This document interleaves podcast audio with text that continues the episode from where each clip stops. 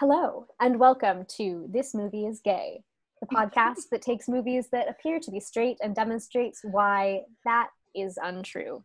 I'm Hailey. And I'm Emma. And I feel like we're cheating a little bit this week because I don't know anybody who thinks this movie isn't gay. That is so interesting. I'm I'm very happy that we're starting from that place. Do you want to do the grand reveal of what we are indeed discussing this week? Yes, this week we're talking about a movie I was deeply obsessed with as a nine year old DreamWorks The Road to El Dorado. It's a 2000 film uh, songs by Elton John and Tim Rice, with the voice acting talent of Kenneth Branagh, Kevin Kline, and Rosie Perez. And it is our first animated movie. Yes, although I suppose arguably not our first children's film because we started with Newsies, but it's it's our first like children's film. I don't know that this is more of a children's film than Newsies. I don't know. I can't. Maybe it's. Mm, I don't know. Maybe that's just a bias that I have about animated things. I suppose. But I, I feel like I, or maybe, maybe I just am associating the era of like 90s animated film when it came out as like much more marketed to children. But I don't know. Maybe, maybe not. Maybe that'll play a part in this discussion. I think you're taking it the opposite of the way I'm taking it, which is not to say mm. that this is not for children. It's that Newsies is also for children. Oh yeah, Newsies is definitely also for children. I feel like it's just the thing of of seeing with your eyes real humans that makes it I don't know. Maybe not. Maybe not. I don't know. This one has songs, that has songs. There are many parallels. Yeah. Um, it's not by Disney, though obviously as with all animated right. films, it gets lumped in to the Disney category, but it is DreamWorks. It was their follow-up to The Prince of Egypt, one oh, of my God, yes. favorite films, um, while we're on the subject of animation. Mm-hmm. Um, apparently, it was based on a Rudyard Kipling story, which does explain why it is lightly racist, which we'll get into. Yes, yes, we're definitely happy to acknowledge that right out the gate. yes, um, but we'll clarify in the plot summary, mm. which is coming shortly. Um, it's inspired by the Crosby and Hope buddy films. You know that series? They had this series of movies in like the fifties, The Road to mm. Places, and it was just like them right. traveling you know, in like one of these like sort of franchises where it's like there wasn't like continuity. It was just like they went on different adventures. In different it's road places. movies. Yeah. Between yeah. friends on a road movie as a genre. Yeah. Yes. And they were all called The Road to Somewhere. Mm, so fascinating. a very direct reference to that in its title. I mean, and so I there's this long-standing rumor that I've heard for years that is that that states that the original drafts of this movie had the two main characters I realize we're like covering a lot of ground before we actually summarize the plot. I'm sorry, but that the two main characters were in mm-hmm. fact written as being a couple in early drafts, which I don't know why I believed this because when you like stop and think about it for one second, you think that this was being written in the late 90s at like the latest.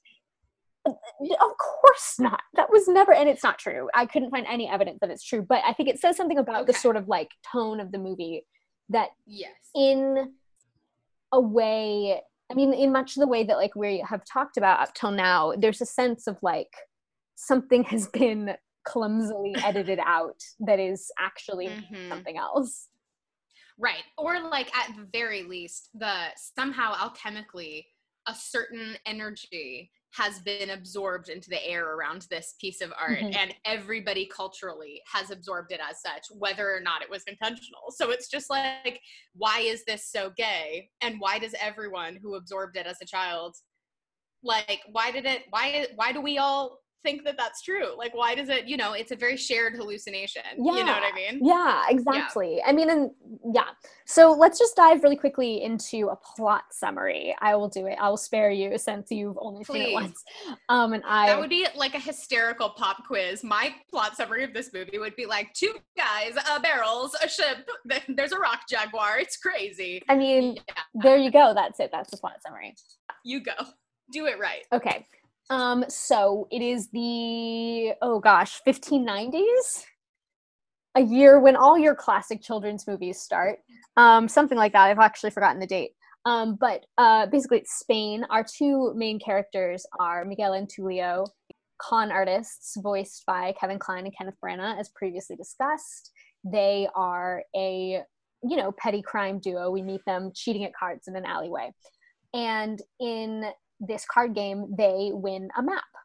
And it is a map to El Dorado. And uh, Miguel, who's like the sort of more imaginative one, is like, oh my God, this is amazing. And Tulio's the practical one. He's like, this is incredibly stupid.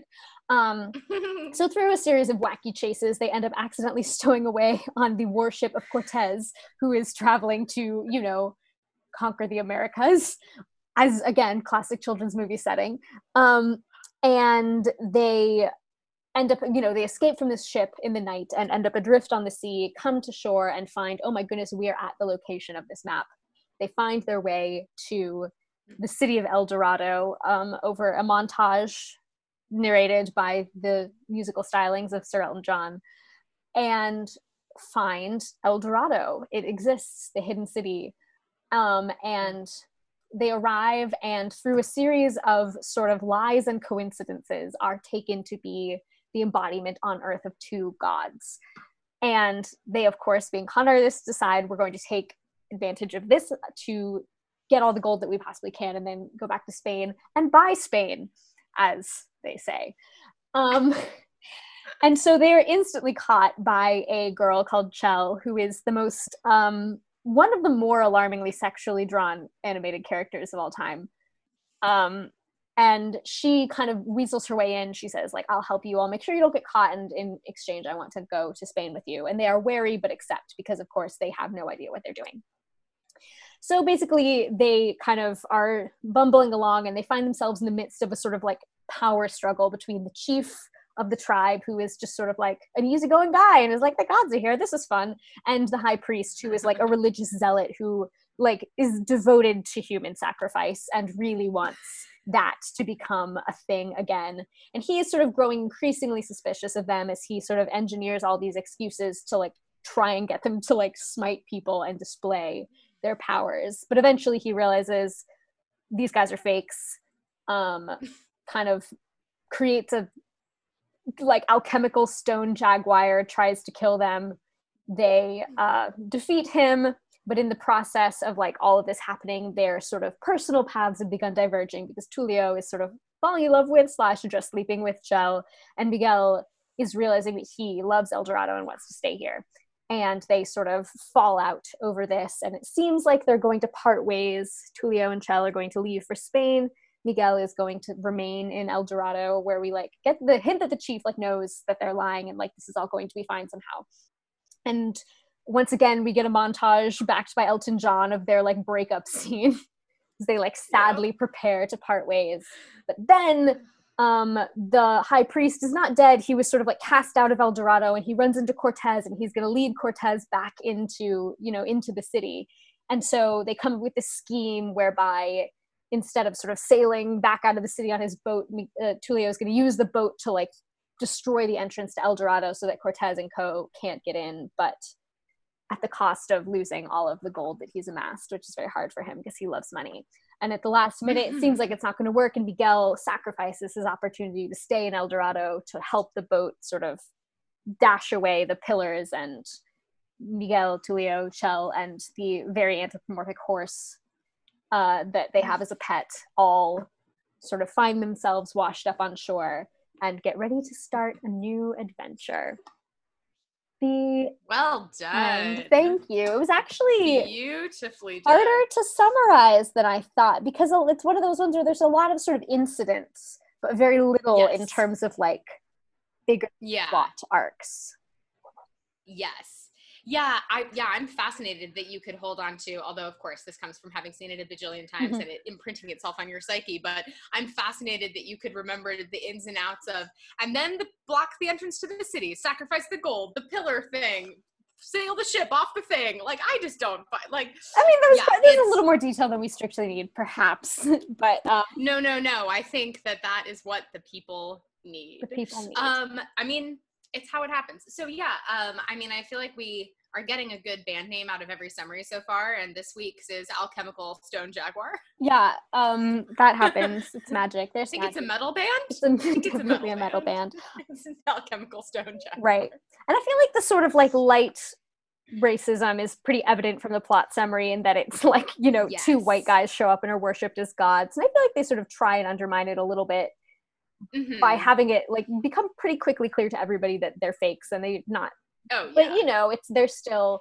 there's a lot of stuff about human yeah, sacrifice it's like it's it's right yeah, it's definitely problematic in that sense, but in a way that is absolutely, uh, you know, like a hallmark of its period of like, it's so much just like you look back at it and you're like, yeah, this is a time when studios were still perfectly comfortable making a like telling stories about like ancient cultures that like you know were not in any way of course like probably researched but like from a very eurocentric perspective and like all the you know all those things of like you know that there was no one like you know on the ground repping the actual history of those peoples when like this you know film was being written in it, it definitely like smacks of that. The human sacrifice thing is gnarly not only in that sense but also in the sense that i kept waiting because i couldn't remember the plot for that guy's like the pr- sort of priest character for his like secret agenda to be kind of revealed and then he sort of doesn't have one. It's that thing of like he's just devoted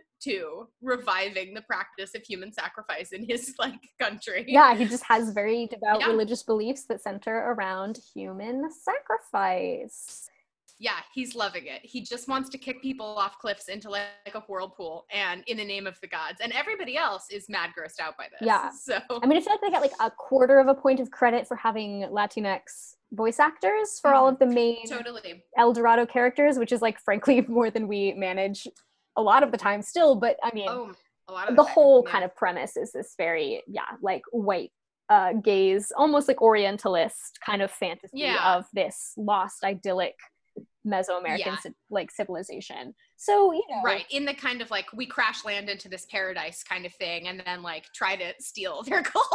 yeah, yeah. I mean, it's yeah. like it's like almost being like a metaphor for colonialism, and obviously like Cortez is the villain, so that's kind of right. cool. Um, I guess right. there's like shades of Pocahontas, especially in Cortez's design. He is like his silhouette is Governor Ratcliffe oh, I mean, he's just a he's the square. He's a bear a square barrel on legs. It's the exact same. Yeah. Super similar design. Super similar design. Yeah. So you know, problematic, um, and Wait. that's just it is what it is. Unfortunately, mm-hmm. it's mm-hmm. bad times. Animation is not um, a vanguard of uh, progressivism in that respect, and this movie is not an example of that. Unfortunately but true. But here here here we have our our central our heroes kevin Kline and kenneth branagh. Yes. The gods. and i mean you know how much i you know how much i love a con movie. Yes. Yeah. I mean it's in- which technically is what it is. it is. No i mean it is definitely like a series the sort of series of events they undergo is like there's a they play they end up playing some sport that I think is like based. I think it's maybe I read once based on like some actual like Mayan or Aztec. It's definitely real. It's definitely real. Yeah, I, I used to know the name of this game, but the the ridiculously hard one where you can't use your hands and you have to like hit a ball through a tiny hole. Yeah, that like one. basketball meets soccer, but horrible. But without hands. But without well, harder. soccer doesn't have hands. Yeah. That was that part. Well, right. Um, but so they like, and yeah, they they get challenged to they have to play a game, and of course they don't know how to play, and they're getting their asses kicked, and then they're like armadillo friend because it's you know 90s slash early 2000s animated films. Everybody has an animal sidekick. They like cheat using this armadillo as the ball, and it like goes through the hoop for them. So it's like, oh, I just realized that that's a very Alice in Wonderland thing of the little of the of the mouse goes through the wickets in the same ah. way of like you're playing a game or the croquet rather. Like you're playing yeah you're playing a game with a ball that is a creature that is sentient and helps you win. Yeah. Yeah. I mean it's yeah, a good it's con. that trick that old trick. Yeah it's a good one. I'm surprised they never used that one back in spain. True just befriend a freaking animal. Yeah.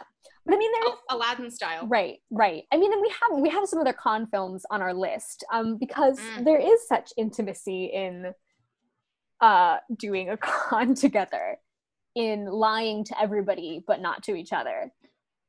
Ooh, that's good.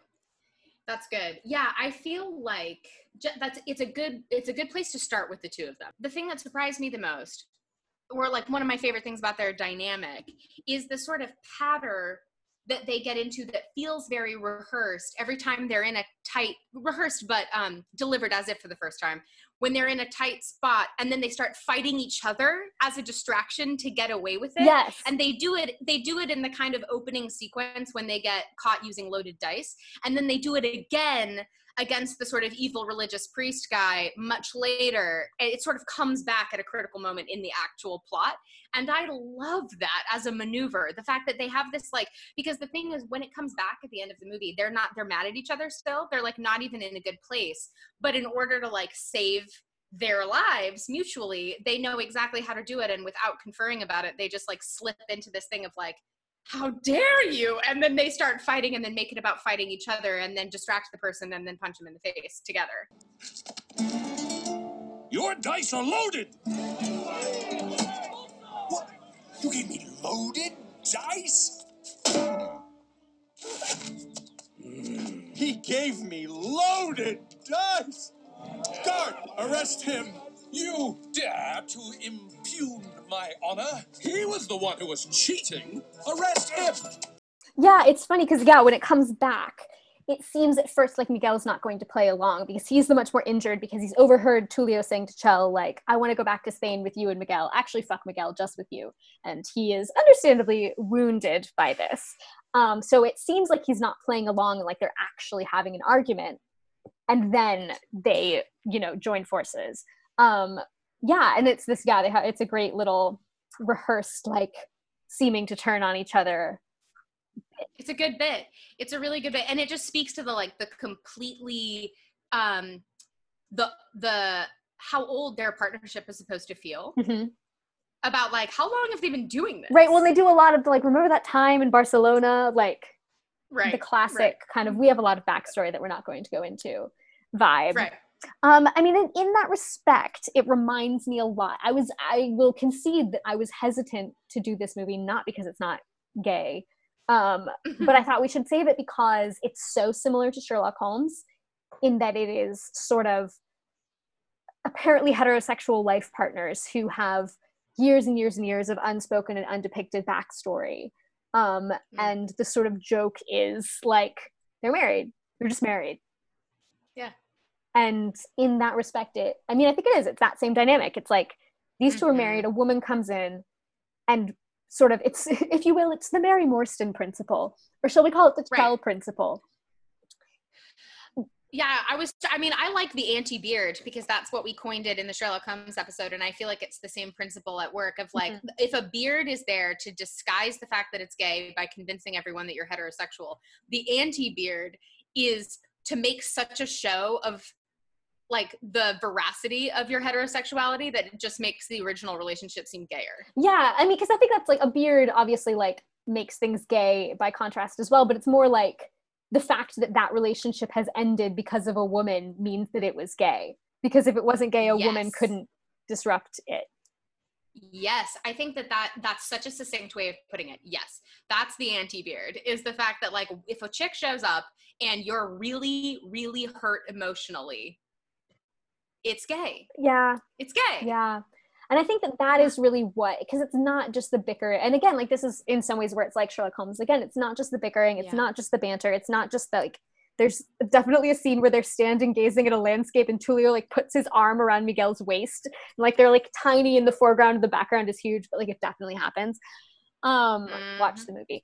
Um, this is a, this is an oral medium. I don't know why we keep doing this to ourselves but it's that yeah it's the it's the nature of the way that the relationship falls apart in this sort of like fourth act kind of 11th hour right. lull which is right. that it becomes explicitly a choice for mm-hmm. Tulio between Chel and Miguel and everyone involved has a sense that the two relationships cannot quite coexist though in the end they do right so in the end, they do. Yeah, I'm sure we'll get to that. I mean, yeah, I mean, I would love to. I, we should probably like beat through what happens, like what we know of their intimacy before we get to Chel. Yes. But I will say that in where I'm coming from as a kind of point of interest is because in Sherlock Holmes, as we spent so much time talking about, the movie gives Watson Mary Morstan, obviously, and gives Sherlock Irene. Mm-hmm.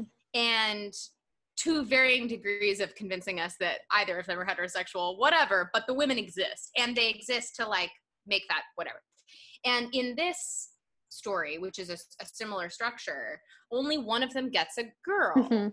And Miguel sort of gets something different. And it kind of surprised me because, again, I forgot what happened in the film. So when it sort of, when their paths diverged and Tulio and Chell start messing around and Miguel starts like wandering around the city in this sort of wide eyed way, we'll get to that song and like whatever is going on there. But the absence of, uh, of, of the Irene Adler sort of figure of like the lack of a woman in a mirrored way for Miguel, I find really interesting. Mhm. Yeah. Yeah, I think it's good. I think you're right that Miguel is the Sherlock and Yes. Tulio is the Watson. Kind I mean it's not It's not as it's not cut and dry, but in the sense that one of them is sort of like a more emotional thinker and one of them is like very practical. Mhm. But it's interesting because I suppose it's a uh, only in that sense is it a very Robert Downey Jr. Sherlock Holmes because he's the emotional thinker. but um, in any other depiction of Holmes, he's probably less of an emotional thinker and more of a thinker. But it's much more in the sort of like comedy duo vibe of those two roles where the practical one is the straight man so everything embarrassing actually happens to tulio and the dreamy one is sort of in touch with something deeper and actually is the more intuitive and often more intelligent in key Mm. way or maybe wiser one Hmm. Yeah, yeah, and it. But it's interesting though because in both Sherlock Holmes and Road to El Dorado, the um, sort of the uptight one gets the girl. It's interesting, mm, because yeah and that's it's a little bit unusual. I feel like in the in Road to El Dorado, especially, is that you would think describing the sort of types that it would be a more conventional romantic structure for the dreamier one to to become entangled with the woman. Yeah. And he is the one who, at first, their first conversation is they're both like, oh my God, she's so hot. Because she is. Um, Look, an outrageously hot cartoon. it's just wild. I mean, wow. Um, and It really Tulio's, is. She she is throwing them hips around. yeah, yeah. And Tulio's like, no, no, no, no, no. Terrible, terrible plan. Do not, do not, do not. And Miguel's like, okay, fine. And it seems like it's setting up that like that's where the problem's going to be is that Miguel's so Right. reckless. Of course, he can't, he won't be able to resist kind of following his heart. Right, but it goes the other way. yeah, it turns out his heart leads him in a very different direction yeah. to the city itself. Mm, Question yes. Mark? Question mark. Um, Should we kind of could we lean into that now, or should we kind of double back to what happens to them before they arrive? let's double back and talk a little bit about so yeah, like what we come to understand of their relationship before this. Okay. Um, so yeah, like we were saying, they kind of are very instantly like jump into an established dynamic. And this is another part. They're they're playing dice and like Tulio, Miguel's got his lute that he's like accompanying their con with like his own background music and Tulio's doing the dice and like Miguel sort of cozies up to a bunch of women who are like, oh, a man with a lute. And Tulio tries to get a woman to blow on his dice for luck and she's just like, no, and like turns away. No. And then he blows on them himself. Yeah, which is like I feel like pretty much encapsulates them. And again, why it's also interesting that Tulio is the one who gets the girl because I think we're meant to understand that Yes. is not their usual pattern, yeah, I think so. um, which maybe explains why it is so disruptive for them. Actually, I hadn't thought about that. Mm. Um, Mm. but anyway, so yeah, they have they have their bits basically. They have these they have their set Yeah. pattern that they do and the way that Yeah. they do things and um you know, a lot of the intimacy in the early scenes is just like Holmes and Watson, the intimacy of familiarity. Yeah, yeah, and I mean, in a, I'm I'm stuck on what you said a little bit ago about is there something? This might not be exactly what you said, but what I absorbed was is there something? Is there something like sort of essentially queer about a con mm. relationship? About the fact that like, and I know, yeah, I feel like we're both interested in this idea that like maybe the idea of living outside of society and like, you know, like not playing by everybody else's rules is an is a, a sort of queer coded experience in a certain kind of Well, way. Well, I mean, this is like the animated film thing, right? I mean, and this is where right. I mean, this is a bit of a confession because I think a lot of people have a big problem with this. But I love the queer coded villains. I love that trope. Yeah. I have no problem with it at all because I think fundamentally, too. especially in Disney movies, what the villain Mm. is doing is disrupting heterosexual society.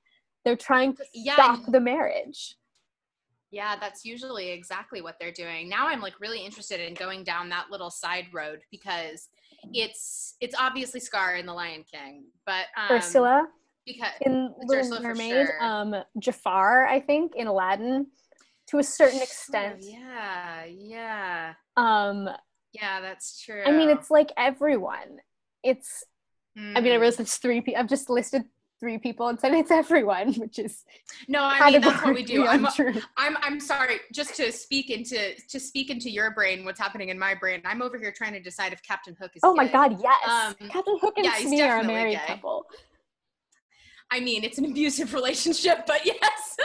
i mean i didn't say it wasn't but like yeah i mean Oh, captain, man. captain hook and smee are exactly the same as gaston and lefou it is a Yeah. relationship where the unspoken joke is at least for the sort of subservient if you will air quotes partner Ooh, interesting. i mean which is why it was like Mm. this is such a tangent now but why this no, it's good. fucking like we're gonna have a gay lefou thing in the new movie was like he's he was that was already the joke He's gay already. Yeah, no, absolutely. And I mean, yeah, Captain Hook is camp as fuck. Look at those sleeves. look at that hair Um, he's, look at he's that hair. charles the second of course he's gay Oh my Oh my god, that's so oh my god. We are figuring out shit about our childhoods. Right now, I'm I'm I'm so I'm that gif of Winona Ryder at like the Oscars where they have like she's like gazing like wild-eyed into the middle distance while the math symbols appear.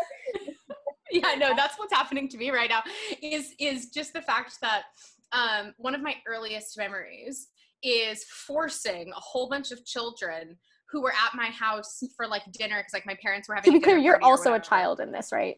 Oh, I'm also a Yes. child. Yes. yeah. As a child, one of my well, I said one of my earliest memories as a ch- yeah was as a child forcing a bunch of children to do Peter Pan with me, and it was because and it was because I had just seen not the animated film, but the incredibly old Buck Wild, um, Mary Martin, Cyril Ritchard like thing, and to be like a five or six year old child, or like maybe seven, but like youthful, and to see that film and to most identify as a small girl with Cyril Ritchard, which is that's what happened to me. Mhm, That's what happened mhm, to me. mhm. And then I made a bunch of kids do Peter Pan with me, and then I um, and then I and then I played Captain Hook because everyone was like, should a- should a dad do that? And I was like, no, it's me.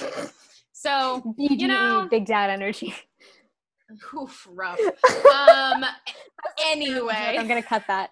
Um, anyway, don't cut my it. point being that I love that trope because I feel like it gets at something more authentic about the idea that a queer narrative cannot fit within a heterosexual, particularly heterosexual love narrative. There's always something about a fundamentally queer narrative that has to exist outside of those structures, just like dramaturgically. It can't Yeah. function in the same way. And of course, when that is the goal, the person whose existence says these structures can't exist is going to be the antagonist because that's what their entire presence and being and existence means. And like, I have no issues with that as a trope Mm, personally. I think it's fun and I think it is a more authentic, exp- like, I think, you know, like Ursula Mm. designed after like a literal drag queen is like more convincing queer representation than like, mhm. you know, a Yes. completely conventional heterosexual love story where you just like swap the gender of one of the leads.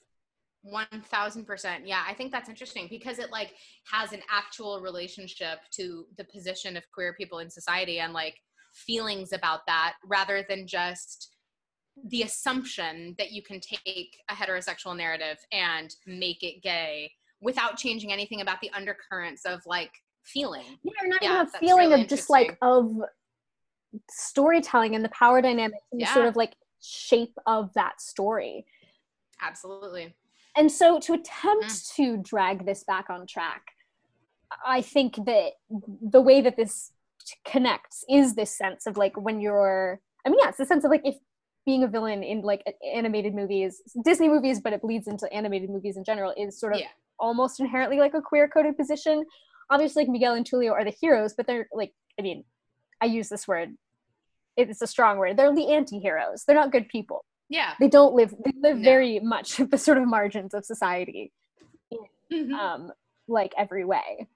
We never get a sense that they've ever been successful at their jobs. as the as like thieves and convent. No, it's not like they've made a bunch of money. They have no money. Yeah, no, they have no money. They're sort of just like what they're good at, which is of course like the most fun.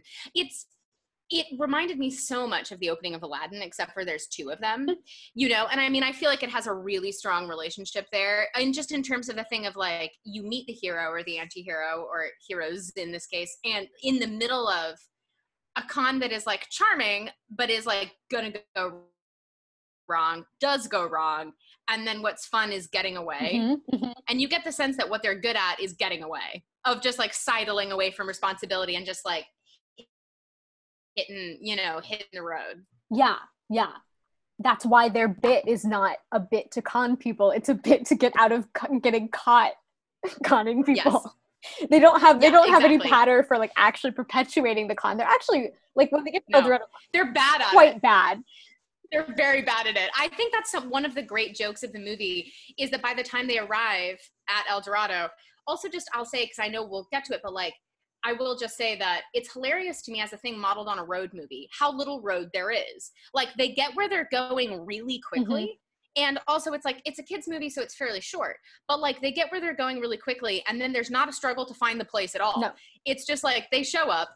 You know, it's like for a movie that begins with a map you think it's going to be sort of like we got to find the place but they get to the place immediately and then are immediately mistaken for you know gods and like get put into the position and then like the for con artists the improv is terrible which of course is like because kevin Kline and kenneth branagh are really funny and their improv is great Yes, and that's the characters improv is bad it's uh, an interesting thing I found when I was researching this is that very unusually for an animated movie, they recorded their sessions together in the same studio at the same time so that they could actually be improvising with each other. i feel like you can hear Mhm. So I, I feel like we just said like 77 different things. Um, we did but yeah, I mean, that is sort of the intimacy in that case is, you know, they have this established relationship. They live this life together that is not a conventional life. It's not a life that is even particularly successful, but it's theirs, you know. Um, and then they go on a boat. They escape from the boat. They're on a smaller boat with a horse. Um, the classic, the classic hero's journey. the classic now it's is it life of pi suddenly yeah the classic now you're in two men and a rowboat with a huge With horse a huge it's just horse and no food. It's hilarious Um, and no food And I think that's where one of the exchanges we loved particularly takes place, where we get the classic. They they're on this boat. It's like a montage. They're clearly on this boat for ages, um, and it's you know the sea is becalmed. It's like the fifth kind of shot of the montage, and they're you know baking in the heat, and they clearly are like this is the end.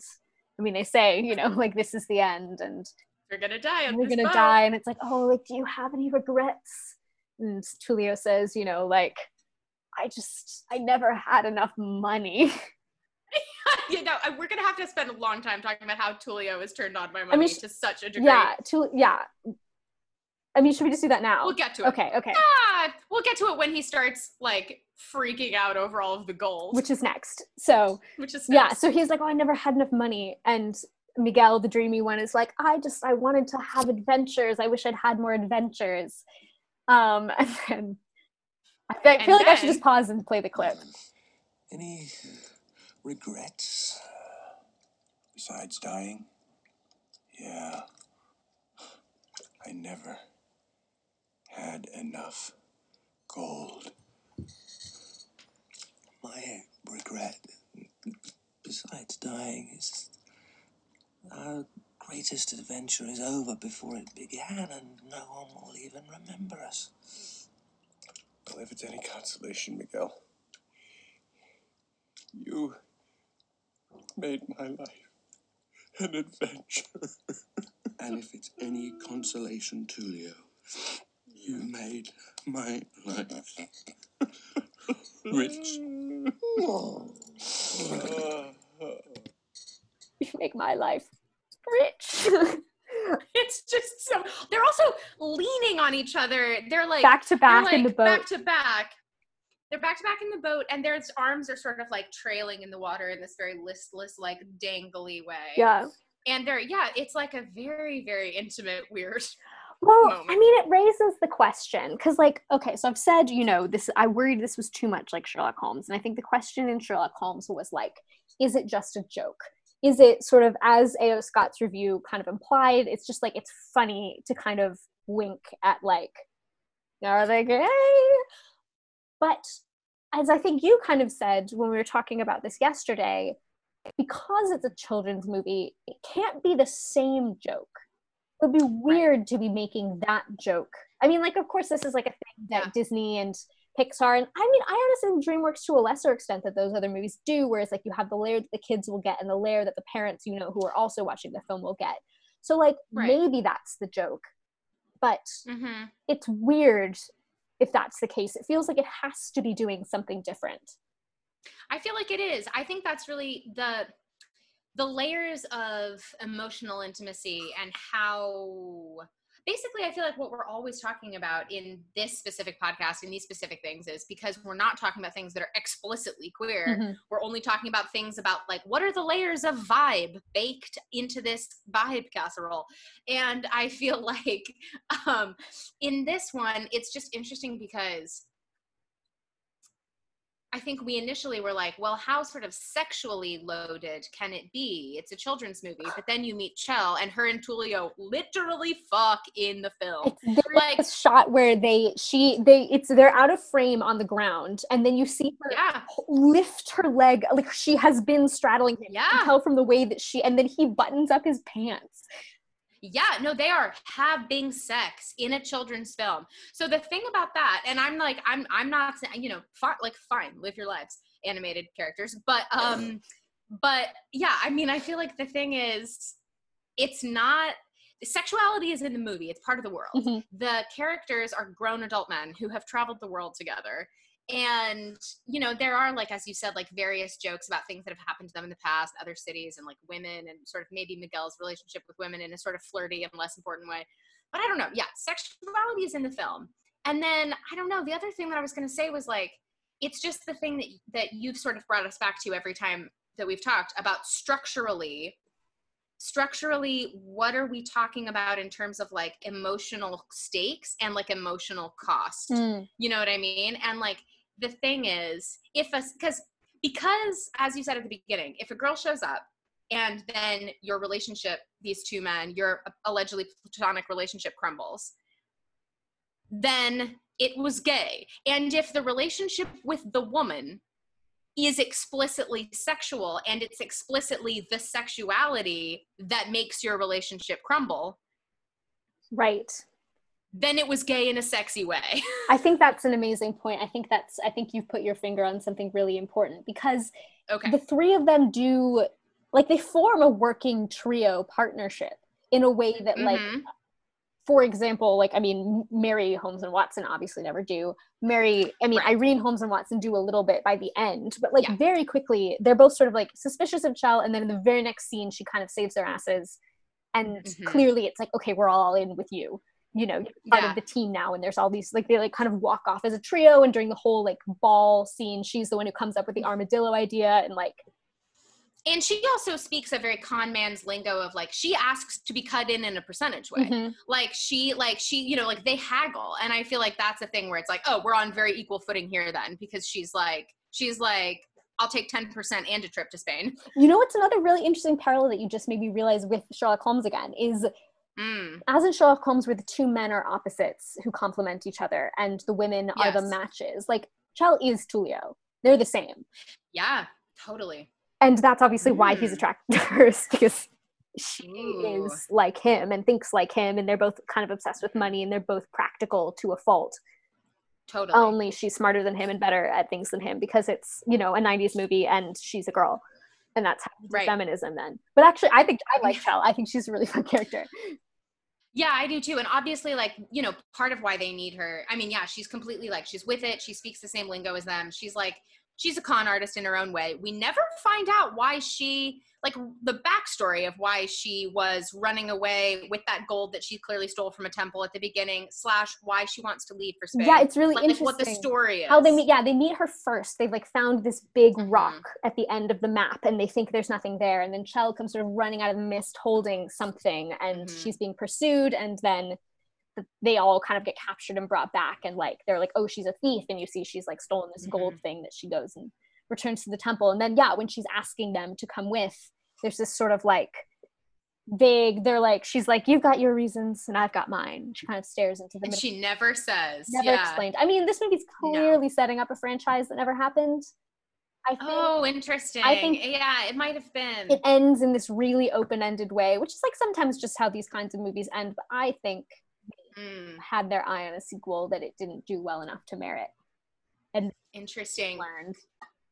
Maybe so. Yeah maybe so. But yeah i don't know. It's interesting. But i think that's i think that's the thing is like if it was really geared for children in a in a really kind of like children specific way like if sex wasn't in the movie then maybe you could get away with being like well i guess they're just telling a story about like two friends and then one of them develops an intense like working friendship with this like woman and this sort of gender sexuality kind of dynamic doesn't play into it but because they make it so sexual it's like something the betrayal is sexual so yeah well i mean and then it, it goes back to this realization that you made me have a couple minutes ago which is that like i think Mm. the thing we're meant to assume is that i mean and it's in keeping again with their types and the way that the sort of who's the punchline of what kind of joke like i think we're meant to assume tulio Mm. never has any luck with women and miguel constantly has luck with women and so Mm. for tulio to get a girl is a shift in their implied past relationship. Like i as think that's probably right. encapsulated in Mm, that yeah. little bit with the dice at the beginning. And then like as they're they think they're being led to their kind of deaths miguel's like listen um i'm sorry about that girl in barcelona. And tulio's like what? It's like part of the running joke that like tulio is the straight man and thus always the butt of the joke and he's always the one who ends up in degrading situations and so of course you Yeah. infer that includes getting continually rejected by women Mm. Right. And then here comes the hottest woman anyone's ever seen and is equally obsessed with money. And then he's like, I can't resist it. And there, and she also like really explicitly seduces him. yeah like, she's into she you know. she initiates she wants him yeah, and she like makes it happen. Like he sort of resists for a minute and then she's like, you know, she she she gets him to do it. with an amazing line where he's like, I'm not sure if I trust you. And she says, I'm not really asking you to trust me, am I? I'm not really sure I trust you. Hmm, I'm not really asking you to trust me, am I? It's so sexual.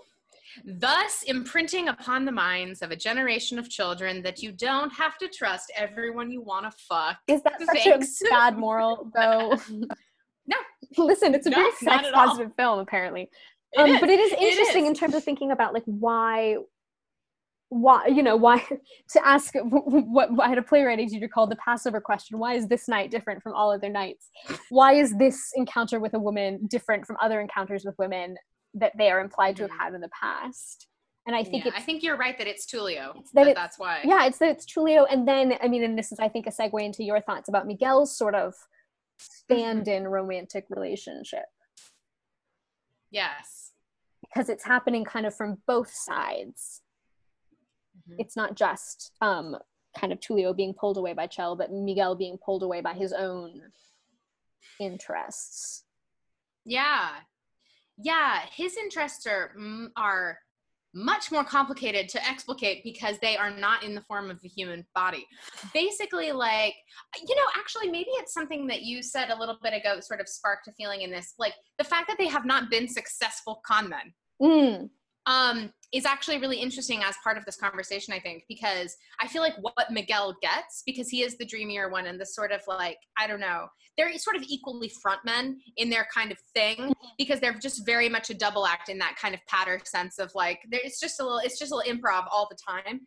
Um, but I feel like what Miguel gets instead of a romantic subplot, I suppose, is like, it's a dual thing. I think at first it's just that recognition, like success. mm, I don't think that they've, I think he's like a little drunk on the fact that it seems to be working.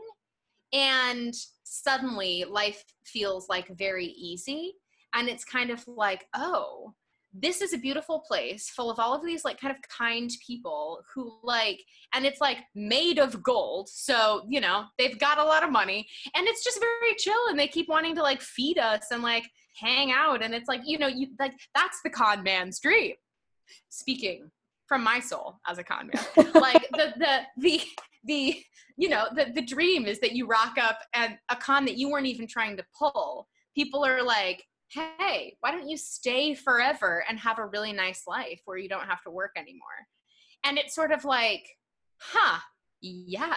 And I feel like that's kind of layer one for Miguel. But then I sort of feel like the film does something even deeper than that when he gets this sort of like weird love song when he's wandering the streets of the city alone and he starts interacting with like children and like people who are just like regular people who are just like wandering around doing their thing.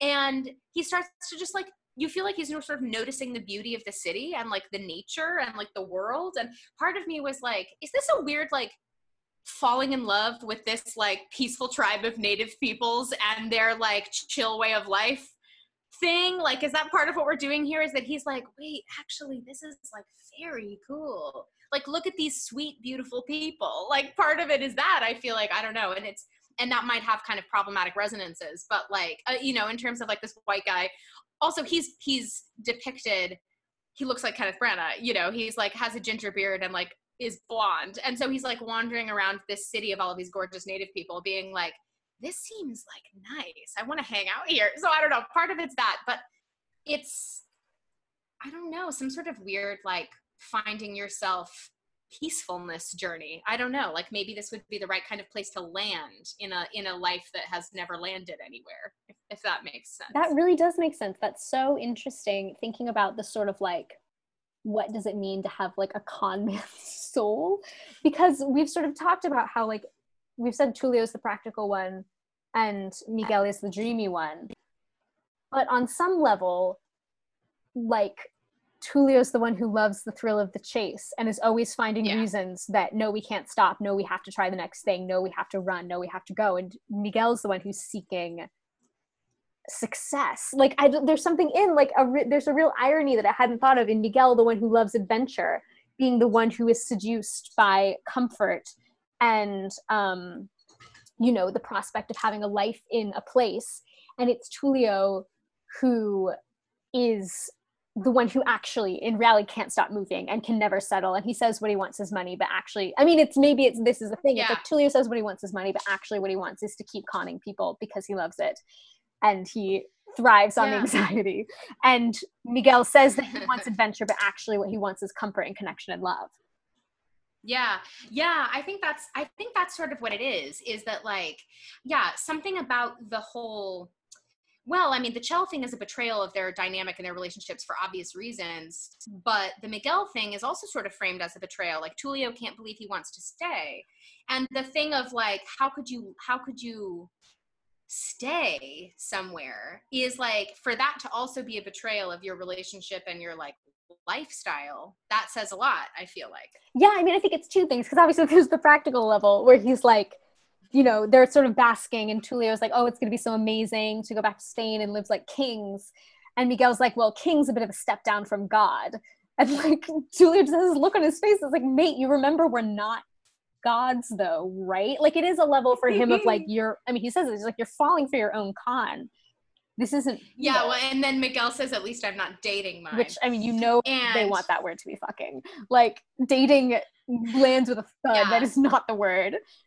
No, no. Well, yeah, and it's so interesting because I feel like one of the only significant scenes because Tulio gets a significant scene or two with Chel apart from Miguel, you know. Mm-hmm. But the Miguel version of that I feel like is when he like because they're having the pe- the people are building them a boat because they're like, we're gonna steal all this motherfucking gold and sail back to Spain. And so they tell the people to build them a boat, and then they have that great improv where they're like, yeah, we're gonna like ascend back to the spirit world. First, we're gonna go like horizontally, but like then when we're out of sight, like it'll go vertical.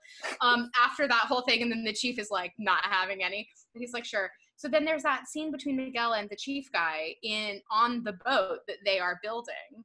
And it's like a weirdly I don't know, it's like almost a sort of fatherly mm-hmm. moment where at the end of the conversation where Miguel is doing really bad, unconvincing improv about why the boat isn't ready because like the boat is ready.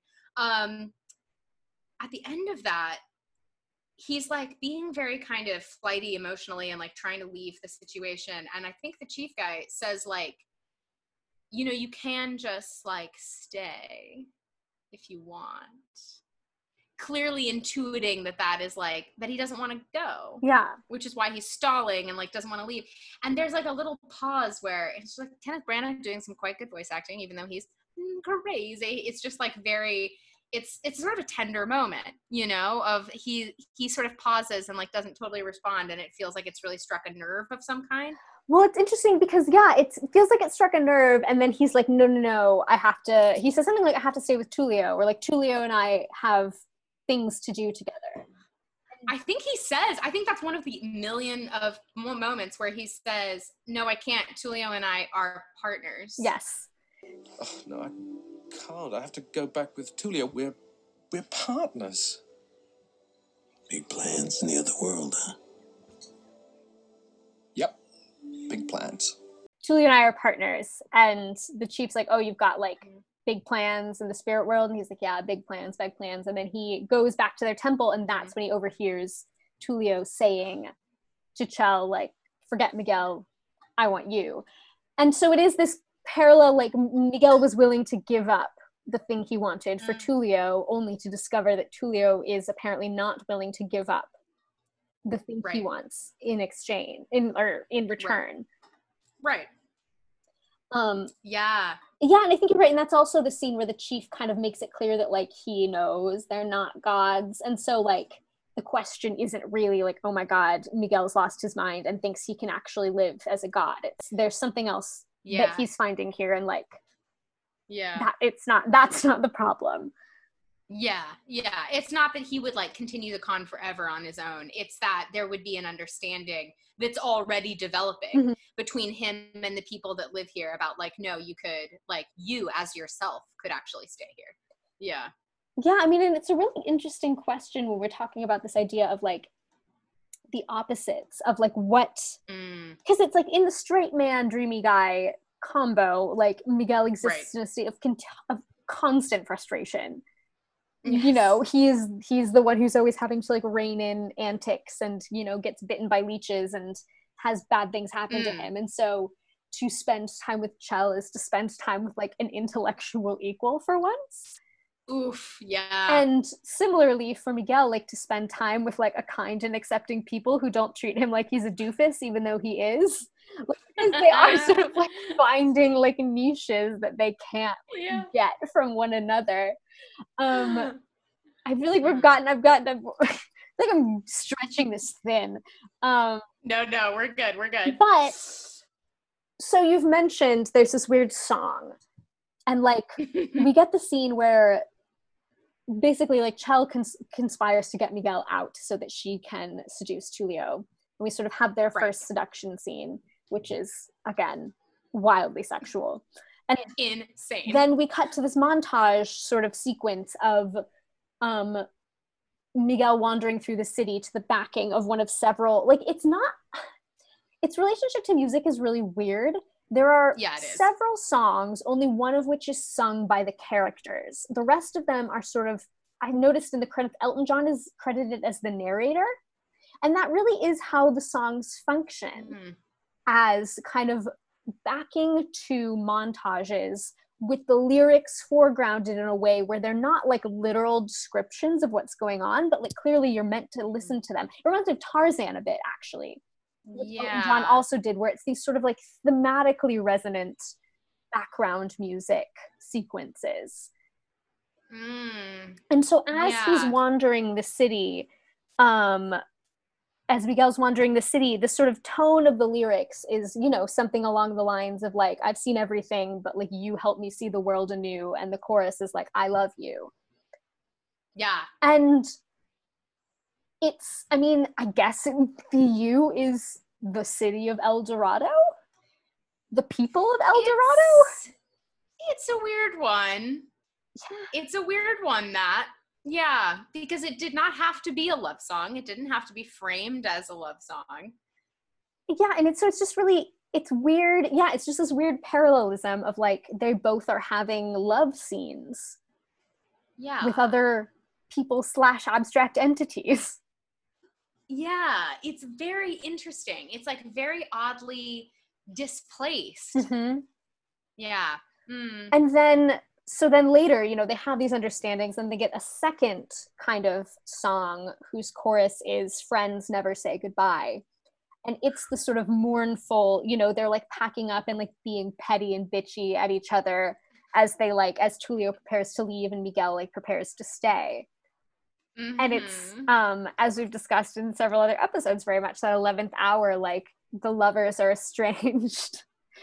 Yeah. Sad music yeah. plays yeah yeah and there yeah it structurally absolutely has that that feeling of like that 11th hour misunderstanding or like we're almost at the point where like yeah if somebody departs and also like you know if he leaves they'll never see each other again like this yeah. you know i mean it's 15 whatever like if you stay in mesoamerica and you don't get on this ship well and also well i guess the plan isn't to destroy the door yet but you know mm-hmm. yes that eventually right part of it but right the whole kind of i don't know yeah like the the it's a high stakes potential departure yeah and it's totally framed in a very like romantic type of way of of again yeah, yeah with this peril. like floating i love you song that we have had earlier in the movie that like isn't yeah. attached to a you yes um and so then when we were watching it the other day for the first time I sort of like I just like left it on and was listening to the lyrics of the ending credits for the first time,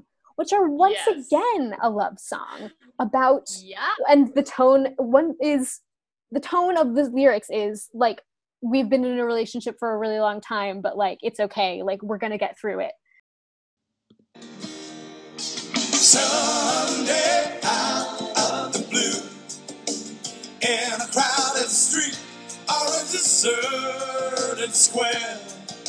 I'll turn and I'll see you as if our love were new.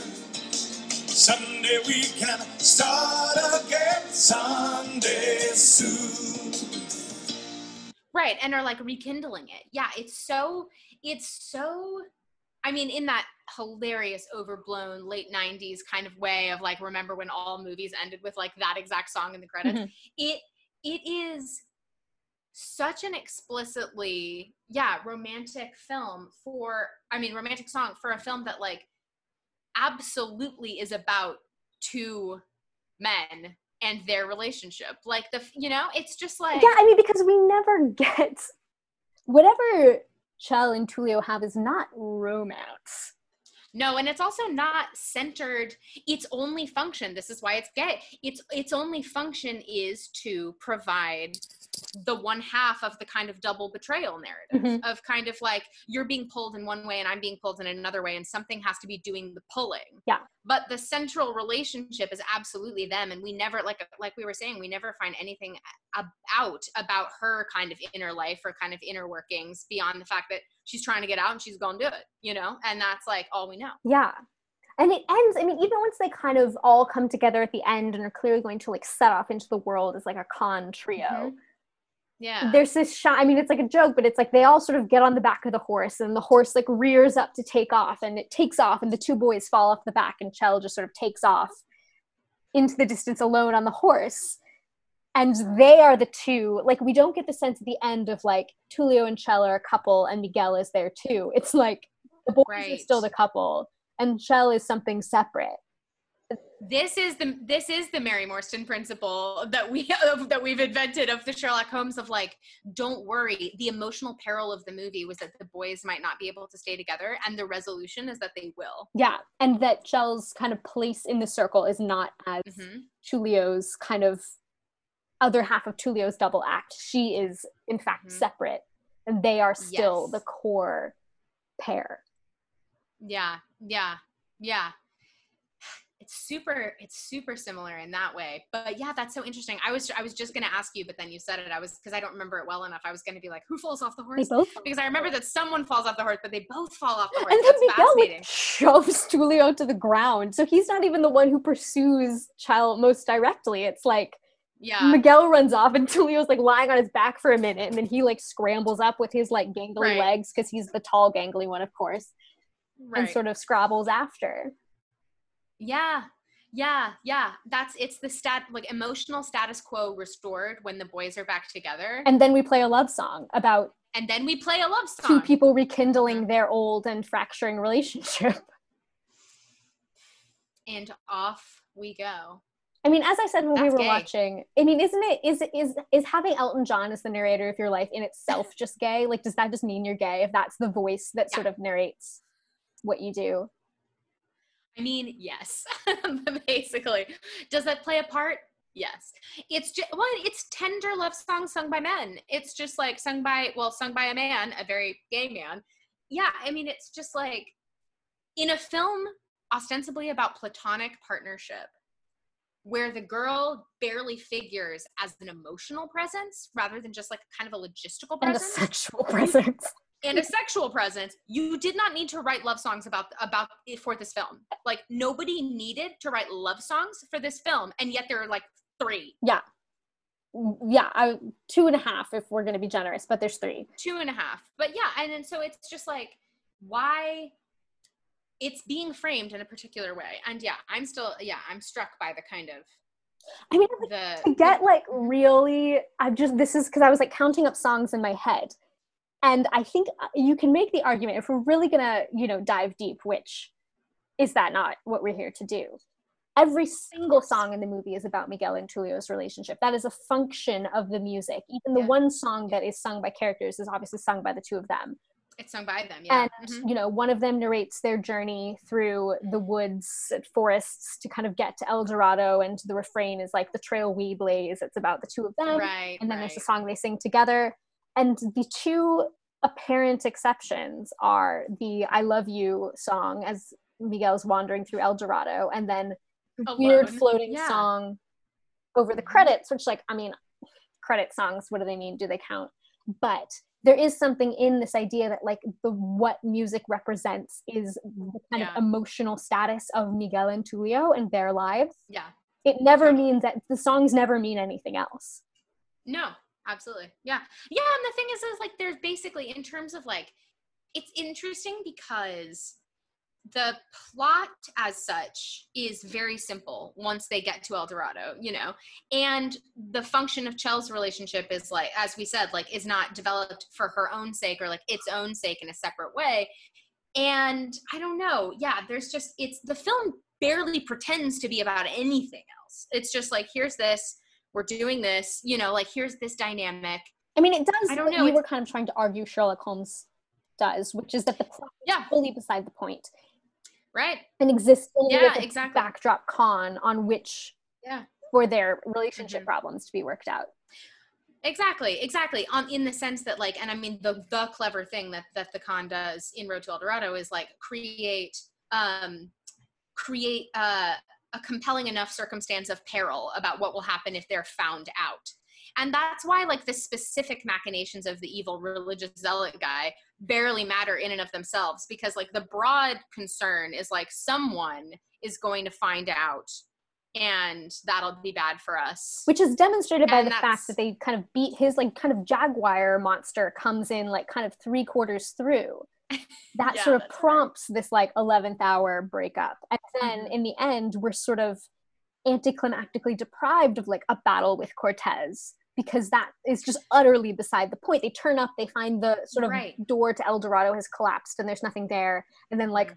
our heroes sort of like peek out and like wave at the priest as he's like dragged away yeah. the resolution. There's no. I feel like a lot of movies, like I think in the movie I think about this a lot since we're talking about anime movies is like um Hercules, where it's like we sort of have this big battle with the Titans that we kind of it has this very obligatory feel because it's like well we don't care about the Titans. we don't care about this. These no. don't actually matter, but they felt like there had to be a battle scene, so we're going to have to do the battle. Whereas in Road to El Dorado, they wisely say the battle's beside the point. We could have Mm-hmm. a battle just to get to animate one, but why? That's not the story.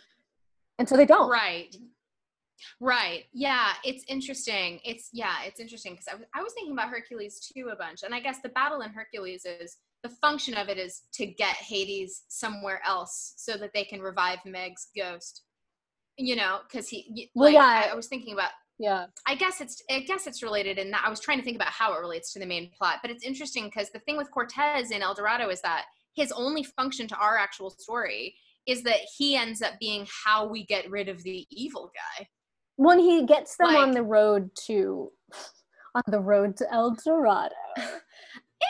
Because they, you know, he gets them. At, he gets them to sea accidentally, as well. Right. He's a, he's a plot catalyst. He just sort of mo- he's a chess. He's a he moves catalyst. chess pieces for them, and it's the Totally. faceless looming threat. Right. But it is yeah. really interesting that like they have a they resist the sort of tropes of the structure of Mhm. animated movies and action movies Yeah. Enough to not give in to the temptation to make there be a pointless fight scene and say, no, no, no, there's just going to be the con, the trick they Right. play to. I mean, it's mm-hmm. not a con because it's you know with the boat, but it's like it's a trick. That's what they do. Yeah. Yeah, yeah, yeah, yeah. There's sort of several stages of trick in the end game there, because yeah, there's the one where they pretend to fight each other and then like you know get the get the guy, and then there's like yeah the broader the broader trick, the machinations of which I don't even totally understand about plugging about about um disguising the city, I guess, like putting the Well, it's like there's these. It's like you go through this entrance. waterfall, and then there's like these Right. pillars that are holding up the sort of like tunnel, and they're gonna knock Right. over the pillars so that the tunnel collapses, so that it's impossible to get in or out of the city anymore. Right, right, right, right. And so then Cortez and his army show up and they're like, there's nothing here because the entrance is blocked. yeah, like That's what happens, rocks right? have Got it. collapsed over it. Right. The Okay, physics of yeah. it are vague. Oh yeah, but you know, it's fine. Um yeah, yeah. That is interesting. That it is just this is the relationship. This is what threatens it. This is how it grows. This is how it gets pulled apart and then it comes back together. Yeah, I'm so relieved that you that you reminded me that it's both of them that fall off the horse at the end because I couldn't remember. I really thought it was just one of them, and then I was like, "Well, it's got to be Miguel then." And then that's a sort of third wheelie image. But if it isn't that, then Yeah, and it, then that's really significant. yeah, I mean, it's like they're back to Yeah. where they were. They're the underdogs again in their own sort of lives. Yeah, that's great. They're always yeah, going to be the two guys falling off a horse. which is the that's the con man position of yeah for sure. and there is Mhm. something in the sort of like i mean it's you know if we're going if this is where we're going with this conversation like it's returning to the idea that like you can't enter into the mainstream you can't you're too gay to get to live in el dorado and hang out. Like you know it's like you're you are sort of always at the margins Yeah. and you always have to be the butt of the joke and that's where you just sort of have to live. But it is also it, it's that yeah that's great because it's that trade off of like you don't get a society you get this relationship you get each other. You get each other yeah. I mean that is it. That is it. And that is it. You don't get a society. You get your You just get each other. friend. yes and yeah and and that's gay. It is gay. I mean that's gay kids. that's all that there is to it. And also the horse. Yeah yeah and a horse. You get a horse. And um not an armadillo right? The armadillo the armadillo comes as well. Yes. Okay. The armadillo is my favorite unnamed animal friend in, I'm going to say, a, a lot of animated movies that I, I forgot about the existence of the armadillo and really freaked out about it every time it appeared because it's cute as fuck and now I want one. yeah it's a really good armadillo. I want that one. it's an arma- it's an it's really good. athlete as well it wins them that game It absolutely does. yeah i think it's a bummer actually that we didn't get a we didn't get a sequel and also it is impossible to me like having had this whole conversation i feel like i still land on like i get why people there's this like rumor that this is it was originally Mhm. written with them as a couple which like setting aside the fact that like Mhm. again that would never have happened and still would not Right. happen like we still do not have a mainstream like dreamworks or disney film with an openly gay couple at the center um No. lots of stuff on tv nothing in movies um hmm it's not the structure itself is about you need Chel for the structure. She's not Yeah. I mean, much like, you know, A.O. Scott said that Mary Morstan and Irene are just beards. It's like, no, they're doing something, they're more integral to the story than that. The disruption of the relationship is the story. And if you didn't have Mhm. from the beginning, you wouldn't have had a plot. my God, that's so good. The disruption of the of the relationship is the story. Yeah. Yeah, that's totally right. And that is gay. That's gay, y'all. Thank you for joining us on this trip down memory slash animation lane. Um, if you are But you were gonna say on this road too, and I was like, "Are we doing it?" on this road to homosexuality. Um, yes. If you you can find us on Instagram. Yes, you can at this movie is gay podcast. And we will see you very soon. Thanks for joining us. Goodbye.